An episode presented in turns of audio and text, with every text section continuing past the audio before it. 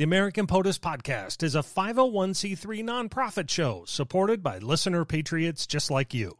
To help us keep the program going, please join others around the nation by considering a tax deductible donation. You can make your contribution and see what exciting plans we have for new podcasts and other outreach programs at AmericanPOTUS.org. Thank you for your support, and we hope you enjoy this episode. On this episode of American POTUS, the Supreme Allied Commander who would become Commander in Chief, Dwight Eisenhower. If titles were a true description of the man, you'd think his ego would shine as bright as the stars on his old uniform. But this quiet statesman seemed to find the perfect balance between gentle and tough, cautioning the world's communist leaders he would fight them every step of the way with not just weapons, but calm, civil, negotiated peace the most famous of wartime generals who believed it was his number one job to keep us out of war. Dwight Eisenhower, next on American POTUS. I'm Scott Brunn with the National Museum of American Presidents. With the help of presidential scholar Alan Lowe, we're opening the book on the men who have held our nation's highest office. In each episode, we'll tap into our nationwide cabinet of historians, authors, experts, and others to reveal the most compelling moments from these extraordinary patriots. Our guest for this episode on our 34th POTUS is best-selling author Evan Thomas. He's no stranger to DC politics. For 33 years, he was a writer, correspondent, and editor for Time and Newsweek, including 10 years as Washington bureau chief. Since then, he's taught writing and journalism at Harvard and Princeton and appeared on many different radio and TV talk shows. And now he can add American POTUS to that list. Thanks for joining us, Evan. We appreciate you taking the time. Great to be here. Thanks for having me. Evan, this is Alan Lowe. Great, great to talk with you. I know a few years ago we were on a panel together at the wonderful Nixon Library in Yorba Linda, California. I don't remember how many years ago, but really enjoyed meeting you then, and I'm a big fan of your work. Thank you. Now, today we're going to talk about one of your many books, and I've, I've loved all of them, but today we're going to talk about Ike's Bluff, President Eisenhower's secret battle to save the world. And I thought we might start – by talking about your central point in Ike's bluff and then drilling down a bit to see why he was able to pull off that bluff so successfully. Can you summarize for our listeners just what that bluff was? Sure. Uh, 1953, when Eisenhower became president, it looked like the map was turning red. Uh, you know, we were at war in Korea, fighting uh, Chinese as well as North Koreans. Soviet Union had taken over Eastern Europe. There were rumbles coming out of the uh, Middle East, South America. It just looked like communism was on the march. Eisenhower is the president. His job is to do something about this, but what? Now, mm-hmm. Eisenhower's last big job was conquering Europe, and he knew enough about war not to want to get into a war. Mm-hmm. He just did not want to fight a land war anywhere. And that didn't leave him a whole lot of choices, but he has this new weapon, the nuclear weapon, and he uses it as a basically is a bluff. Whenever he can, he makes it clear that we are willing to use these things. Now, importantly, he never told anybody whether he really was willing to use them. That's a crucial dimension to this, not even his closest aides. But he basically bluffed with nuclear weapons against the Soviet Union principally, but also the Chinese to, to, to hang back and, and to, to, to not advance further or face the nuclear wrath of the United States. That took great nerve on his part, great intelligence, and he once said that his highest principles were purpose, calmness, and inexhaustible patience. So let's look at each of those in turn. I find it so interesting that this smiling, grandfatherly man could be such a cold, calculating strategist. Where did that deep sense of purpose, determination, and strength come from with Ike? I grew up in, in, in Kansas, poor boy, and uh, his mother was a was a scriptural believer. Uh, and there's a famous incident that he liked to recount of. He had a big temper, even as a little kid. He had a big temper, and he was once he couldn't go trick or treating, something like that, some minor thing. He was so angry that he beat a tree with his fists until they were bloody. and his mother said to him, quoting scripture, "He who conquereth his own soul is greater than he who conquereth a city." Hmm. Self restraint is everything. Uh, whatever you do in life learn how to control your emotions, to control your temper. Now, obviously, it's not like a switch you can turn on and off, mm-hmm. but he devoted himself throughout his life to self restraint, to self control, not because he was a laid back guy. He was not. He had a big temper, he had a big ego, but he controlled those things to great effect. You said, uh, I, I love one of the lines in your book, Ike's Bluff, that uh, his staff thought they sat sometimes at the foot of Vesuvius. that was a great line. yeah. Well, he didn't do it. Or one of another one said it was like looking inside a Bessemer steel furnace. uh, I mean, it was he, he didn't conceal his temper from his closest aides or his mm-hmm. long suffering secretary Ann Whitman, or even his wife, actually. Uh, but the public had no idea. And his subordinates very rarely saw it. They might see it kind of lurking in the shadows. Mm-hmm. They might feel his force without actually hearing his raised voice. But you know, when he wanted to really get mad at somebody, he would lower his voice. Oh. Uh, he, he he knew how to punish people without without without ever yelling at them because they could feel his force and they could feel it when they had lost his respect. It sounds like my parents, frankly. Like lower your voice and say the full well, name, and you know you know you're lot, in trouble at that point. Yeah. Now, well, it, it, actually was a generation. You know, this is a generational thing a little bit. Uh, you know, we don't. This is not our culture today mm-hmm. at all, where people are always yelling at each other all the time. Uh, the, the, culture then was self-restraint was a good thing. You know, it was, mm-hmm. came out of religion partly, or the religion as it was understood at that time, and self-restraint, self-control, being being in control of your your your emotions. That was now it's considered to be repressed, hostile, problematic. Then it was considered to be a virtue. Though he had that virtue of self-control, did he ever use that temper for a purpose? Boy, I have to think real hard about mm-hmm. a time when he mm-hmm. actually blew up at anybody for an actual yeah. purpose nothing nothing is coming to my mind. People yeah. certainly felt it. I remember there's a scene once where an admiral had been a little bit too uh, forthcoming with the press, threatening nuclear weapons, which is you know that was Eisenhower's job, not an admiral's job. Right. Went in went, went in thinking that he was about to get fired, and he came out absolutely elated for a moment because Ike didn't yell at him, and then of course it sunk into him that he was finished. Yeah, right. Uh, was, he was the Army Navy, Navy Chief of Staff. He was he was gone. I must say, also, you're reminding me of another great president who had that temper controlled. It was Washington. He was oh, known for yeah. a, a yes. furious temper, but yeah. he he held it under control usually. Yes. Great point. Right. Yeah. Yes. Yeah. I, in fact, uh, I was just reading about Washington. This uh, book by Tom Ricks mm. called First Principles, and I was just reading where Washington got it was from the Romans. Mm from a, a play called uh, Cato by a playwright named Addison. They all read it. And this ideal of vir- the virtue, virtue meant putting service over self. Mm-hmm. And so, in order to put service over self, you have to have self control. You can't be constantly talking about your ego. It's the opposite of, say, Donald Trump. You can't be talking about yourself all the time. You have to be talking about the country and duty. Mm-hmm. Duty was a huge thing. Yeah. And at, at West Point, they studied, you know, Washington, and Washington in turn had studied Roman leaders, uh, and that was that was the virtue that they prized was the self control, sublimating self and ego for a greater cause. Now, sometimes though, when I did allow his temper to be expressed, it was taken out on those around him, including Mamie. So, can we talk a bit about that relationship of Ike and Mamie and how that partnership worked? Well, super complicated, you know, like a lot of marriages, you know, very complicated. And I only, you don't really know. I'm not in their bedroom. I don't really know.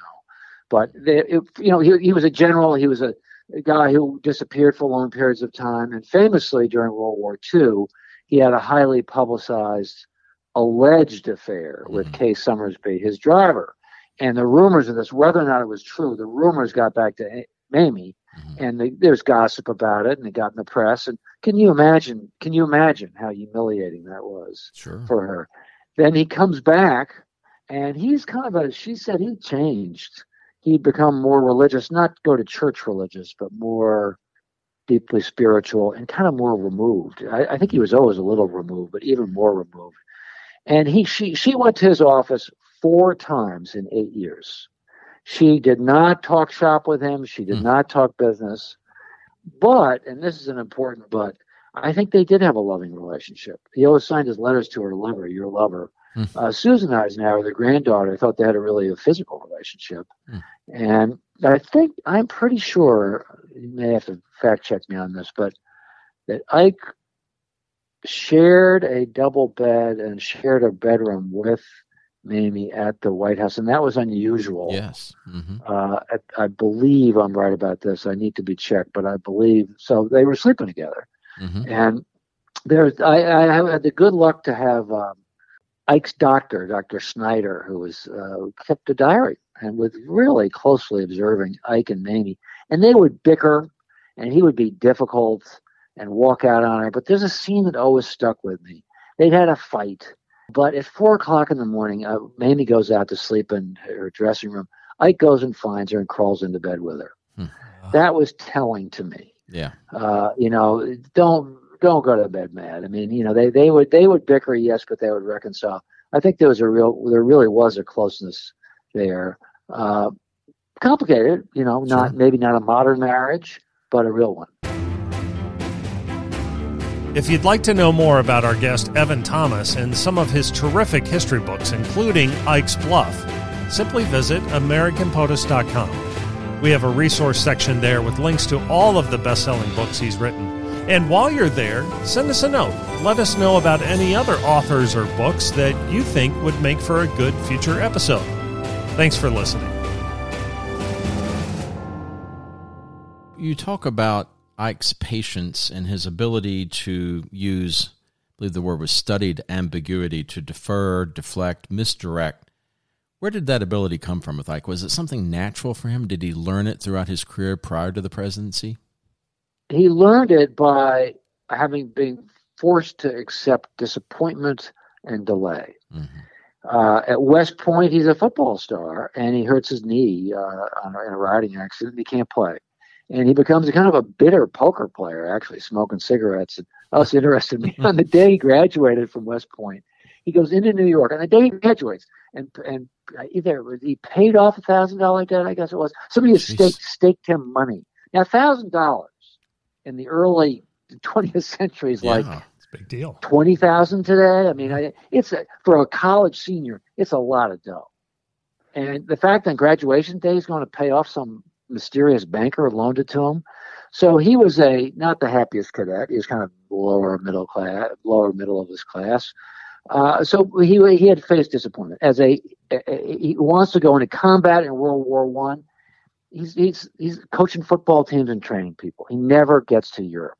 He never gets in combat. For a soldier, that's everything, and yet he misses it. Uh, during the interwar years, you know, promotions are very slow. You're a lieutenant forever and he you know he does rise through the ranks but he has there's a lot of deferred mm-hmm. uh, expectation and he just learns to bite his tongue and and keep his counsel and and you know accept def- def- deferred gratification mm-hmm. uh, and and it gave him a sense of patience and playing the long game again when he's now now he's supreme allied commander you know huge power but he's always dealing with very difficult people were always acting out, whether it was to Montgomery or mm. you know, Churchill or mm. you know, and he's always having to be the one who's low key. Mm. That was a learned art, yeah. uh, but he did learn it.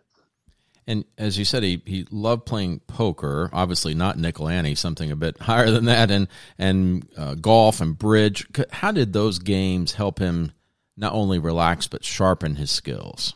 Well, he was always looking around the corner. I mean, in bridge, he's counting cards. It's a difficult game. I've never played it, but I did talk to bridge experts for the story to try to get some feel. It's a hard game. Mm-hmm. And you have to do this dance with your partner. You're not allowed to talk to each other, but you signal each other through the mm-hmm. bidding process. Hmm. yeah. And so there's this subtle, subtle signaling that goes back and forth. Uh, uh, he was hard guy to play bridge with, actually, because uh, he he let you know if you had made a stupid. It was his son, his son John, who was a great source for me uh, a conversation where John said, excuse me, Ike said to John, why'd you do that? and I, you know, John said, because I felt like it. I don't know. John never played bridge with him again. Oh my gosh. right. yeah. uh, after a while, only General Gruenther, the supreme European commander, would play with him. but he, you know, he was, he, he was he, actually, this is interesting. As a junior officer, he was playing a lot of poker. He was winning so much money, he had to stop. It was bad for his career uh, because he was he was beating, he was taking the taking, making the life savings of too many lieutenants. Wow, that, that's impressive. So, so you mentioned a few folks there who were important to him. One, one you mentioned, you, you talk about quite a bit in the book is Fox Conner uh, during Ike's yeah. service in Panama. Can you talk a bit about Conner, a figure not that well known, but but who was yeah, enormously obscure. influential? Yeah. yeah. Well, he had, he had a good career. He was uh, basically operations chief for Pershing in World War One. You know, so he had a big, big war career. But he was also known as the general who made Ike because he became Ike's mentor in, in Panama, in the Panama Canal Zone in the 1920s. And he was he got him reading. He got him reading, you know, the classics, and he got him reading about war. And uh, he taught him a couple of very valuable things. One was, you know, Clausewitz. Everybody thinks of Clausewitz on war, and they always think of this line that war is just politics by another means. That misreads Clausewitz, according to Fox Conner. The real meaning of Claus of, of, of, of war is that wars get out of control.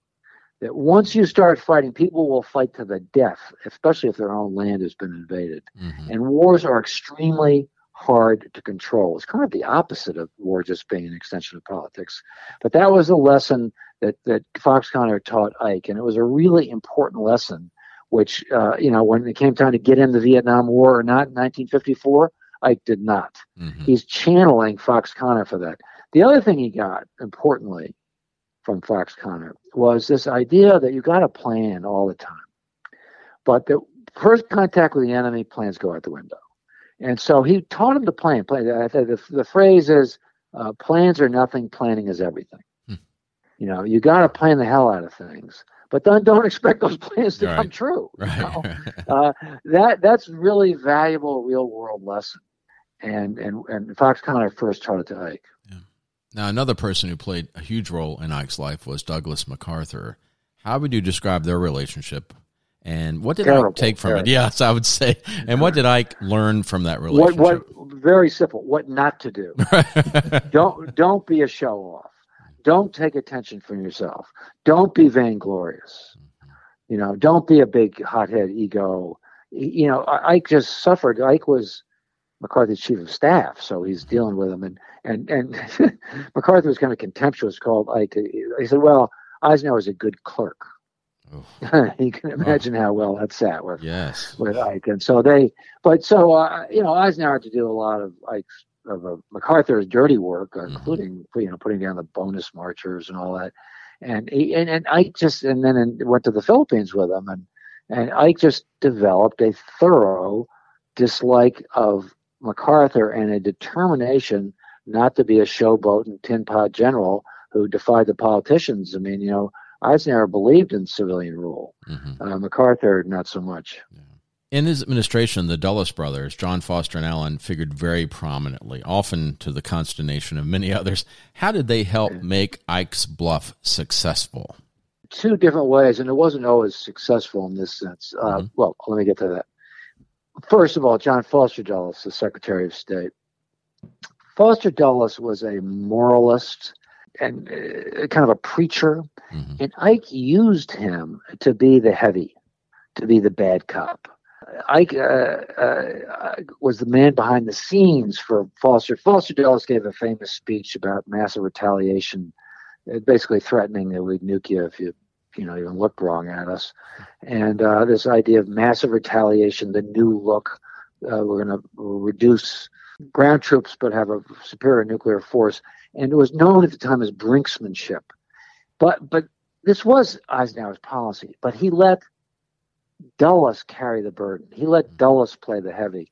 It was very significant that when Eisenhower's papers were o- opened up 10, 15 years after all this, no, 20 years, it turned out that Ike had written the key, the most bombastic phrases in hmm. Dulles's massive retaliation speech were written by Ike. Hmm. But Ike wanted wanted Dulles to be out there. One that way, I could play the genial, affable guy.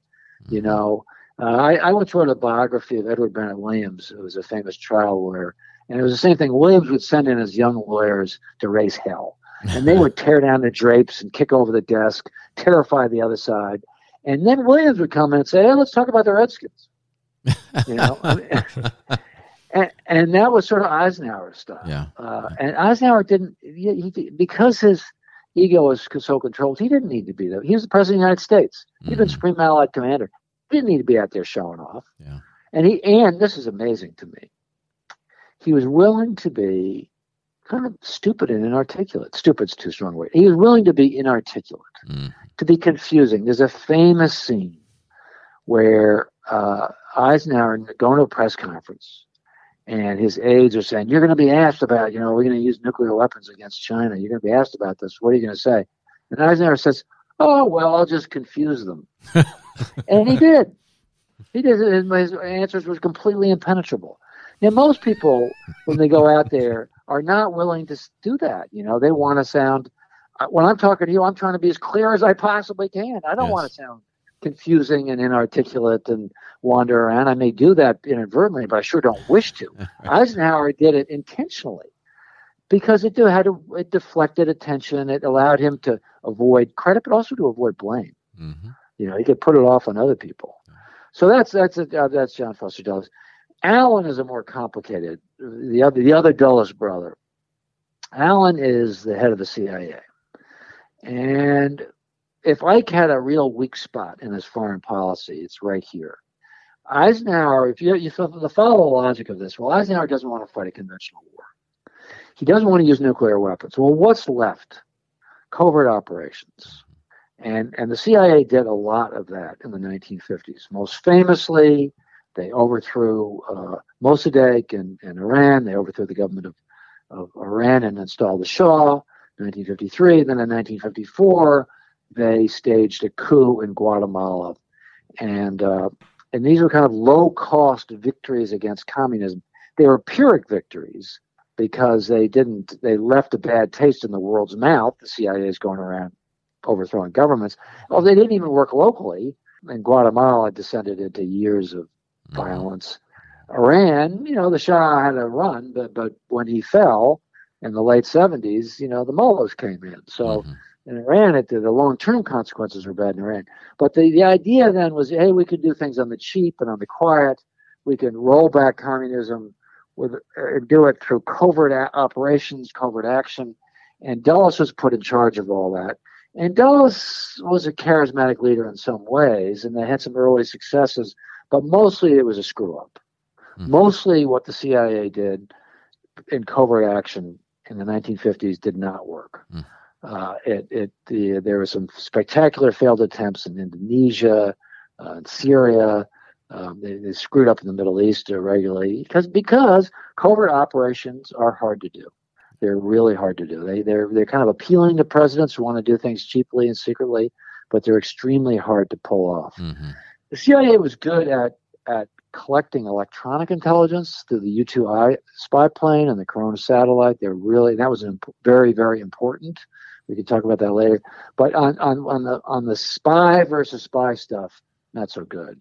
And and and here's the point: uh, Ike Ike Ike gave too much rope to to uh, to Dulles. He should have reined him in. He was warned that uh, Dulles' CIA was kind of out of control, and he was, and, and yet he, uh, he he he he just gave him too much rope. We'll get into Ike's surprising relationship with the Soviet leadership in just a moment, but first, we want to remind you to visit AmericanPOTUS.com. You can easily find links to all of the books written by our guest Evan Thomas, as well as our other expert contributors. And be sure to like or follow us on Facebook and Twitter so you'll be up to date on future episodes and announcements. Thanks for listening to American POTUS. Americans reacted somewhat hysterically when the Soviets launched Sputnik, but interestingly, Ike didn't seem that concerned. His poll numbers dropped significantly, as you recount in Ike's Bluff. He always had understood the vital role of science, so why did he not feel more threatened by the advances the Soviets were making in space? Well, it seems scary as heck when the Soviets were able to put a satellite, you know, a giant rocket. This is this is a new thing. This is before their international uh, ICBMs, intercontinental ballistic missiles. So the fact that the Russians could put the satellite up to sail over our heads signaled that they could also put nuclear missiles on us, Mhm. and that was terrifying. However, because as you say, I knew the science. He knew that the Russians had these big fat missiles, but they were not accurate Uh, they didn't have the capacity to to take out New York. They couldn't hit New. York. They couldn't find New York. Hmm. Meanwhile, he knew that the United States was busy at work on missiles that were going to be much more accurate and much more threatening. And because we had this brand new U 2 spy plane that could fly over the Soviet Union, we could look down and see that they, yes, they had a big fat rocket to get uh, satellites, but that was it. Mm-hmm. I think by 1960 they had maybe four ICBMs. By then we had 150. Hmm. Uh, so there was a whole lot of talk about the missile gap and the bomber gap, totally fictitious. Yeah, there were well, no, not there were gaps, but the gap favored us Yeah. overwhelmingly. We the bomber gap overwhelmingly favored the United States with the B-52. Missile gap overwhelmingly favored the United States, but the country got panicked about it because because Sputnik seemed so scary, and this is where it gets a little complicated. Eisenhower did not do a great job of reassuring his fellow Americans that we really were not in danger here. He he gave a couple of these chin up speeches they were called to try to get people to calm down, but they were not good speeches and they really didn't resonate.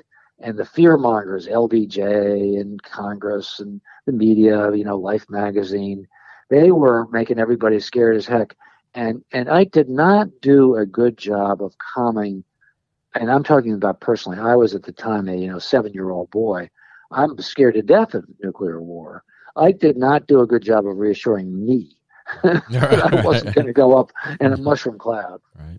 Well, s- some of that though he was limited, right, in terms of being able to say what he knew because of the way that Yes. intelligence had been gathered. That's an important, yes, a critical point. He would say the critical point. He could not divulge that we were had the spy plane flying over the Soviet Union. Mm-hmm. Now, the Russians knew we had a spy plane flying over the Soviet Union, but I, he felt that we couldn't. It was still secret, and we couldn't kind of shame them by pointing out that that we were doing this. Mhm. Uh, I think there may have been a way to do that, but but in any case, he felt he couldn't, and it was his, just his nature to be secretive and to tell people to calm down and, and not worry so much, and not get that bent out of shape about the politics. I mean, he didn't he didn't love it that his poll ratings went down, but they went down from seventy to fifty percent. Fifty hmm. percent today is considered to be pretty good. Yeah, that's 70% awesome. was- yeah. Yeah, right. Seventy percent was just you know stratospheric. I think his average poll rating was sixty five percent wow. over eight years. That's impressive. Wow, yeah. right. Yeah. Speaking of the Soviets, in 1959, Premier Khrushchev came to the U.S., made a famous trip around the country, and you make a really interesting statement in Ike's Bluff. You say that despite the USSR being our adversary in the Cold War, Khrushchev really was, in a way, Ike's partner. Could you tell us what you mean by that? Well, uh, Khrushchev was a blowhard. People remember him taking his shoe off and pounding the table at the rostrum at the UN, and he had all these incendiary remarks about, you know, we're cranking out sausages like rockets, and you know, we will bury you. That was a famous you. quote. Yeah, right.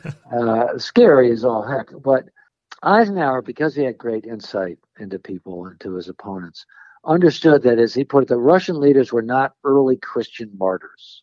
Hmm. They were survivors. hmm They didn't want to die in some fiery blast.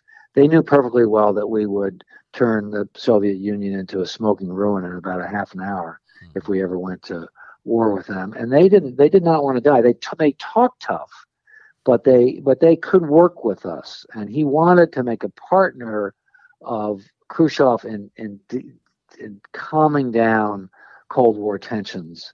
It was hard because Khrushchev was so volatile. But uh, Eisenhower, you know, brought him to the United States, as you said, in 1959. Uh, gave him a kind of a tour of the going to. to they went to to a movie set. I think it was to look at the movie set of Can Can. I think it was. Uh, he wanted to go to Disneyland, but he couldn't go because of the security issues. He got to meet Marilyn Monroe.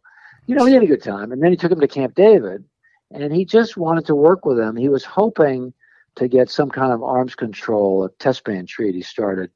It never happened because that U 2 plane that I was talking about, one of them got shot down in May of 1960. And so a summit meeting turned into kind of a non meeting because mm-hmm. it, it just blew up on him. But Eisenhower's goal was to use Khrushchev to get him to agree with him that to take steps towards arms control. Now we focused on the Soviets, but we have to remember when Ike entered office, U.S. forces were battling Chinese forces in Korea. We faced several crises with Communist China during Ike's time in the White House. Did his approach to China differ from how he approached the Soviets? Not really. He we knew, if possible, even less about the Chinese than we did about the Russians. I mean, you know, our ignorance about our enemies is interesting. We didn't have anybody in Moscow. You know, everybody sees James Bond movies, thinks we got spies crawling all over the place. Our first uh, CIA station chief in Moscow in the early 50s was sent packing because he got caught in what they call a honey trap uh, uh, by with the KGB. Got set up with a prostitute, mm-hmm. and they threw him out. We didn't have anybody in Moscow. Over the 50s, we developed a couple of spies of basically Soviet traitors who helped us, but we had very little real human intelligence coming out of Russia. So we didn't really know much about them. We had nothing coming out of China. Mm-hmm. And Mao was kind of a scary figure. He mm at one point talked about, well, let's have a world war and half the people will die, but we'll just kind of start over. Russia, China's a big country. I, we can lose a few, oh, you know, tens of millions or, you know, 100 million people uh, and start over and they'll all be communists. And so Mao talked this kind of crazy game, but he did not have nuclear weapons. Mm-hmm. Uh, now, Khrushchev was thinking of giving him a nuclear weapon, but kind of held off when he saw how crazy Mao was talking. right. Eisenhower bluffed with with with Mao. He he he did it. He did it a couple of times in the Korean War, which is a North Koreans are fighting with the Chinese against us, backed by by the Soviet Union. I uh, there's some controversy amongst academics about this, uh, but uh, Eisenhower signaled subtly that we might use nuclear weapons. Mm-hmm against them. Now, the academics wonder whether the signal ever went through. It may be more that they just saw Eisenhower coming in as president in 1953. You know, the, the war's been going on for two and a half years. They see Eisenhower arrive, and they don't really want to fight the guy who conquered uh, Europe. Yeah. And Eisenhower does pick up the pace on bombing and blowing up some dikes, and they're exhausted. So that that that that war ends with an armistice. But but that's not the end of it because China is threatening uh, Formosa, as it was called then, Taiwan now, where the nationalists, there had been a civil war in China, and, and uh, the communists won, and the nationalists under Chiang Kai shek flee to Taiwan, to Formosa. And there was a lot of um, drum beating uh, by Mao and the Chinese. that first, they were going to take over these two little islands, Quemoy and Matsu, mm-hmm. off the Chinese coast, and use those as springboards to invade uh, Formosa, Taiwan. And Ike uh, bluffed. Uh, basically, he made it. He, he, threatened that if the Chinese, the Red Chinese, uh, Mao took over Quemoy and Matsu, he would use nuclear weapons. Mm-hmm. whether how serious he was, I don't know. No, no. In fact, nobody knew but he that was it was he bluffed and, and off. In the middle of all those crises and the incredible stress he had to feel during the presidency, you reminded me of how many illnesses Ike fought. He had stomach illnesses, heart attacks, a stroke, all during his time in the White House. Yeah. How in the world did this man, with so many physical challenges, confront all the challenges as, of serving as president? Uh, sheer willpower, uh, Scotch Scotch whiskey, uh, Seconal, uh, you know, all I the mean, things that help he, us through American POTUS. Yeah, yeah. yeah you know, it's amazing doing the farm. You know, laughing. I've, I've gotten into the pharmacology of the era because I wrote about Nixon as well. They took bad stuff in the fifties, barbiturates amphetamine, stuff that yeah. you would never have. You know, this is the climax of this is Dr. Feelgood in the Kennedy administration where he's yeah. making these cocktails of yeah. amphetamines and barbiturates oh, and, and, and messing with uh, Kennedy's head actually at this summit meeting with Khrushchev. But but but the doctors were fast and loose with the uppers and downers in the 1950s, and so Ike was given Seconal and and it was bad for him. Uh, he would it would make him hungover and you know it was not a good drug, and he got he got addicted to it. He was taking two a night at one point. Mm uh, and taking him too late, and it was messing with him. And his doctor was worried about it. Uh, he wasn't a big boozer, but he'd have a couple of scotches, uh, and he, he, liked the scotch, particularly towards the end of his presidency. He, he says a couple of times to Snyder, "Let's get drunk." Kind of like fraternity brothers. Let's get drunk. You know? yeah. Party. uh, party, right? uh, uh, but mostly, mostly just incredible will. Because uh, I remember reading about Eisenhower in World War II, him telling Kay Summersby, "There's not a part of his body that doesn't hurt. His head hurts, his stomach hurts, he's got bronchitis, every month. because." You know, we talk, we think about decisions. This is a guy who's deciding Yeah. whether thousands of Americans are going to die. Hmm His, his decisions are not, gee, should I get up in the morning and go to work or not? Or should I get into a fight with somebody at work? His decision, am I going to send thousands of men to their deaths? Right. And uh, before D-Day, uh, a lot of them, a lot of your, your listeners know this story, but I'll repeat it because it's so good. The head of the airborne, who was a British officer named Leigh Mallory, I think his name is, comes to Eisenhower five days before D-Day and says, "We can't do the airborne attack." Now, the airborne attack was crucial because they were afraid that if they didn't secure the beachheads, beachheads with the airborne troops first, the, the, the Germans could come rushing up and, and reinforce the, the beachheads and drive us into the sea. So we really had a need to put airborne soldiers in behind the lines, so to speak. So uh, Leigh Mallory, Mallory comes to Eisenhower and says, "We can't do this because 70 to 80 percent are going to die. Uh, it's we just can't do it." And Eisenhower believed in delegation, and this is his airborne commander, but he overrules him. hmm And and the famous photograph that your your uh, many of your listeners, probably most Yes. have seen, of Eisenhower standing there talking to the paratroopers Yeah. Mhm. on the day. This that night, they're they're back, they're getting into their planes. Their faces are blackened with you know grease, and he's talking about fishing and all that. He came to look them in their eyes because he'd been told that seventy or eighty percent of them were not coming back, Yeah. and he wanted to look them to, in the eye. Now, can you imagine what that does to a man's stomach? Sure. Sure. Uh, and and Eisenhower, you know, was just a physical wreck. He always had a bad stomach, and it was always short down on him. And his heart went too. So he had he had a pretty massive heart Mhm. attack in 1955, misdiagnosed by Dr. Snyder first as indigestion, but uh, you know, put him out for he was in the hospital bed for a couple of months. Then he had ileitis. I'm not sure how to pronounce this word. Ileitis hmm uh, a blockage of the of the intestine, uh, which was a little hairy, uh, and then he had a minor stroke. That's that's a lot of illness for a Yeah. sitting president of the United States My gosh. And uh, had blood pressure problems. His stomach was always shorting out. Uh, he, you know, he was a hurting hurting guy by the end there Yeah. because he'd been under so so much stress for so long, and because he swallowed it. It's Yeah. not like he was, you know, doing. Uh, Gestalt therapy or something. he wasn't. He, Primal scream he therapy or something. I wasn't doing Right. primal screams out there. He was playing his therapy was golf, was, was angry Right. golf. He was, he was not much fun to play with. Uh, you know, he was he was not a whole lot of fun to play Yeah. with, and he was famously. I love this story from Doctor Snyder's diary. He once threw his golf club at his doctor. He had, he made a bad uh, shot out of a trap, and Doctor Snyder, trying to make him feel better, said, "Oh, fine shot." And you know, Eisenhower said, "The hell it was," and threw his golf club, and the club wrapped around. And he almost broke his kneecap. Wow. Well, You know, not the best. I, that quote a golf pro in there said, "I just couldn't believe this guy. He was a bad sport." well, golf is I- infuriating at times, I must say, but I, I- wouldn't do I- that. I- right? supposed to be I- relaxing. That's I right. have thrown my, my, I have I have thrown my golf clubs. I am Yes. here to confess. I have, I'm ashamed of that, but I have done it. So you're reminding me the wonderful Eisenhower Library Museum in Abilene, Kansas has that in case of failure note that Ike wrote and kept in his pocket on D-Day, just Yes. take taking the blame for D-Day if it had not been successful. Yeah, it was in his chest pocket. Uh, you know, the, it was a preemptory. with- The, the landings, you know, it was anticipated. The landings have failed.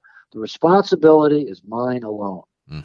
And I think today, when politicians never take responsibility for anything, he was preparing himself to take responsibility for the greatest military failure in history. It wasn't. It was, you know, a huge success. God. But the point is, he was ready to to take the blame, and he had this this uh, you know I hope they still teach this at West Point, but this this thing that you know the commanding officer is responsible, and Mhm. you take responsibility. Now you showed the concern that Ike had with the growth of the Iron Triangle, the relationship of military, industry, and Congress. He spoke of the great equation, how a republic balances freedom with security. And of course, we all know about his uh, famous farewell speech where he warned of the dangers of the military industrial complex. How did a man raised in the military come to hold such beliefs? Well, it's a crucial part of his presidency. He was able to control the military because he knew the military. He would say, I know those boys. He would say, I know those boys. And he knew that the lobbyists, you know, the generals were up there lobbying and that they were, all the retired generals working for the defense contractors were getting sweet deals. And that if you don't keep your eye on it, it's just going to mushroom. And a little known fact Eisenhower, in his eight years, cut defense spending. Hmm. Now, the way he did it was by cutting the army. He didn't intend to use the army. And so he cut the army by a third. Now, this is from high levels, from Korea War levels. So it's a little misleading. But but he cut the army by a third. This is his own service he's cutting by a third. He did not endear himself to his old pals from World War II, mm-hmm. who are the commanding generals, like you know Maxwell Taylor, uh, airborne commander he, you know, he, I, it's tough. I'm, we're not, we're, I'm not fighting big conventional wars, so we're, we're not going to pay for it. He increased spending on, on missiles and, and airplanes because that's where we had to modernize. We had to create a modern nuclear force, and that was expensive. And he was willing to spend the money. But, and this is a crucial but, he was smart about spending the money. So, for instance, when Congress wanted to buy a lot of Atlas missiles in the late 50s, Eisenhower said no. They, these were uh, liquid fuel missiles that would take forever to get off the launch pad. He wanted to wait for the next generation, for the Minuteman, for solid fuel missiles. Mm-hmm. And Congress, you know, wanted to waste billions of dollars, really because the contractors had gotten to them, particularly to Senator Symington, uh, whose whose former aide was the chief lobbyist for Atlas, which made the missiles. Hmm. And Eisenhower, you know, he, it wasn't just the military industrial, it was the press as well. Uh, Joe Alsop, the columnist for the New York Herald Tribune, was always writing about the missile gap, and he was being used by the by the Air Force, leaking him inaccurate estimates of Soviet strength in order to justify more spending.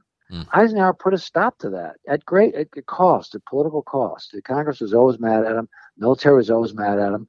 But he, because as you, because he was a military man, he knew them, he understood them, and because he had the strength to stand up to them, he ended up saving us from wildly overspending on useless weapons.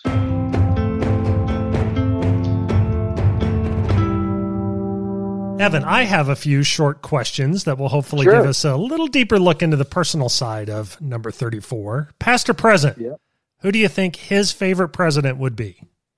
Lincoln for sure. He, he made he had a bust of Lincoln in his retirement office. Lincoln, the master of men, uh, they could read people who had great human intelligence, uh, and also believed in overwhelming force. Mm-hmm. What what would you say would be his luckiest moment as president? Since we're talking about the presidency. Oh, his well, his unluckiest moment was when the U two got mm-hmm. shot down. Yeah, yeah. Uh, his his luckiest moment. Uh, that's hard to say. I think we were lucky that we didn't get blown up. Uh, you know, a lot there could have, a lot of mistakes could have happened in the early years of before permissive action links and controls on nuclear weapons. Mm-hmm. We're lucky. I, I remember reading that uh, on air, in Incirlik at the air base in Turkey. Uh, it's just American pilots would be sitting there in planes with nuclear weapons attached to them, and the only guard was some Turkish guard with an unloaded auto, unloaded pistol. You know, I mean, it's just we're lucky Crazy. we didn't make a mistake. Crazy. We're lucky we didn't make a mistake. Now you mentioned his love of scotch a little bit. Did he have a favorite dessert or something special that he indulged in on special occasions other than scotch? Uh, bourbon. uh, uh, he he liked to grill steaks. He, he, was a good cook. He liked to grill steaks. Oh, that's right. There's a very famous picture of him so, grilling on the roof of the White House. He, yeah. he was a perfectionist about everything, including that. Bourbon and steaks. I'm liking um, Ike even more. Yeah. That's yeah. yeah. makes sense to me. yeah. now he was one of several men who have held the titles president and general. Which title meant the most to him? General. He he, he reverted to it after he was president. He, mm-hmm. he he liked to have his ceremony at the end of the day of taking down the five star uh, flag of a general. He was a creature of the military. His whole existence was defined by the military, and that's where, what his first and true love was. That's a common theme through I yeah, mean, the presidents that, yeah. that, have been generals. That's very common. Like Andrew Jackson on his grave is General Jackson. Mm-hmm. General, Grant, Grant, the Grant, same way. Mm-hmm. Same thing. He spent his entire life aspiring to be a general and then to be a five star general. It's, you know, mm-hmm. that was it. Yeah. And finally, Evan, what's your favorite quote of his from his presidency years? Do you have a favorite quote? Yeah, I, I think plan, the most meaningful quote is uh, well, I have three things. Plans are are are are nothing but planning is everything. Mm-hmm. And then uh, he got he had a quote from uh, uh, the poet Frost. Uh, the strong say nothing until they see. That was him. The strong mm-hmm. say nothing until they see. But his most memorable quote may be when he started D Day with, okay, let's go. I love it. Really enjoyed this conversation with you, Evan. What What is next for you? I am uh, working on a book about the last two weeks of World War II. You know, dropping the bomb for sure. Very interested in the Japanese surrender. You know, a lot of people wonder, did we really have to do that? Did we really have to drop two atom bombs on them? Let me answer the question by saying, after the day after we had dropped our second atom bomb on Japan, and the Russians had declared war and were invading Manchuria, the vote at the top of the Japanese government was a three to three tie on whether to surrender. Mm. The Japanese just were on this death wish. And I'm fascinated by that and how that worked and how the emperor finally got them to surrender. And on the American side, I'm equally interested on the decision to use this weapon, which really almost was not a decision. It was kind of an inexorable progress, but there was a lot of hidden concern or repressed concern about killing civilians, hmm. fireballing. Uh, it didn't get expressed, but it, it's there, and I and I'm I'm gonna I'm, I'm looking at it. I'm trying to tease it out. Uh, so that's uh, so really it's a narrative of the last two weeks of of World War II, but it will focus heavily on those two questions: American use of killing civilians and how they how the leaders felt about it, and Japanese reluctance mm-hmm. to surrender.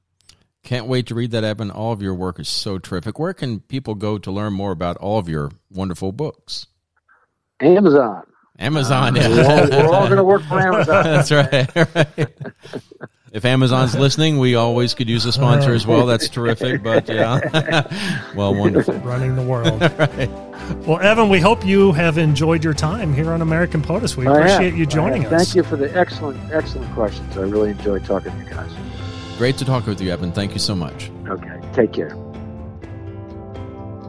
The American POTUS podcast is produced by the National Museum of American Presidents, graphic designed by the Thought Bureau, and original music score by Jonathan Clark Music.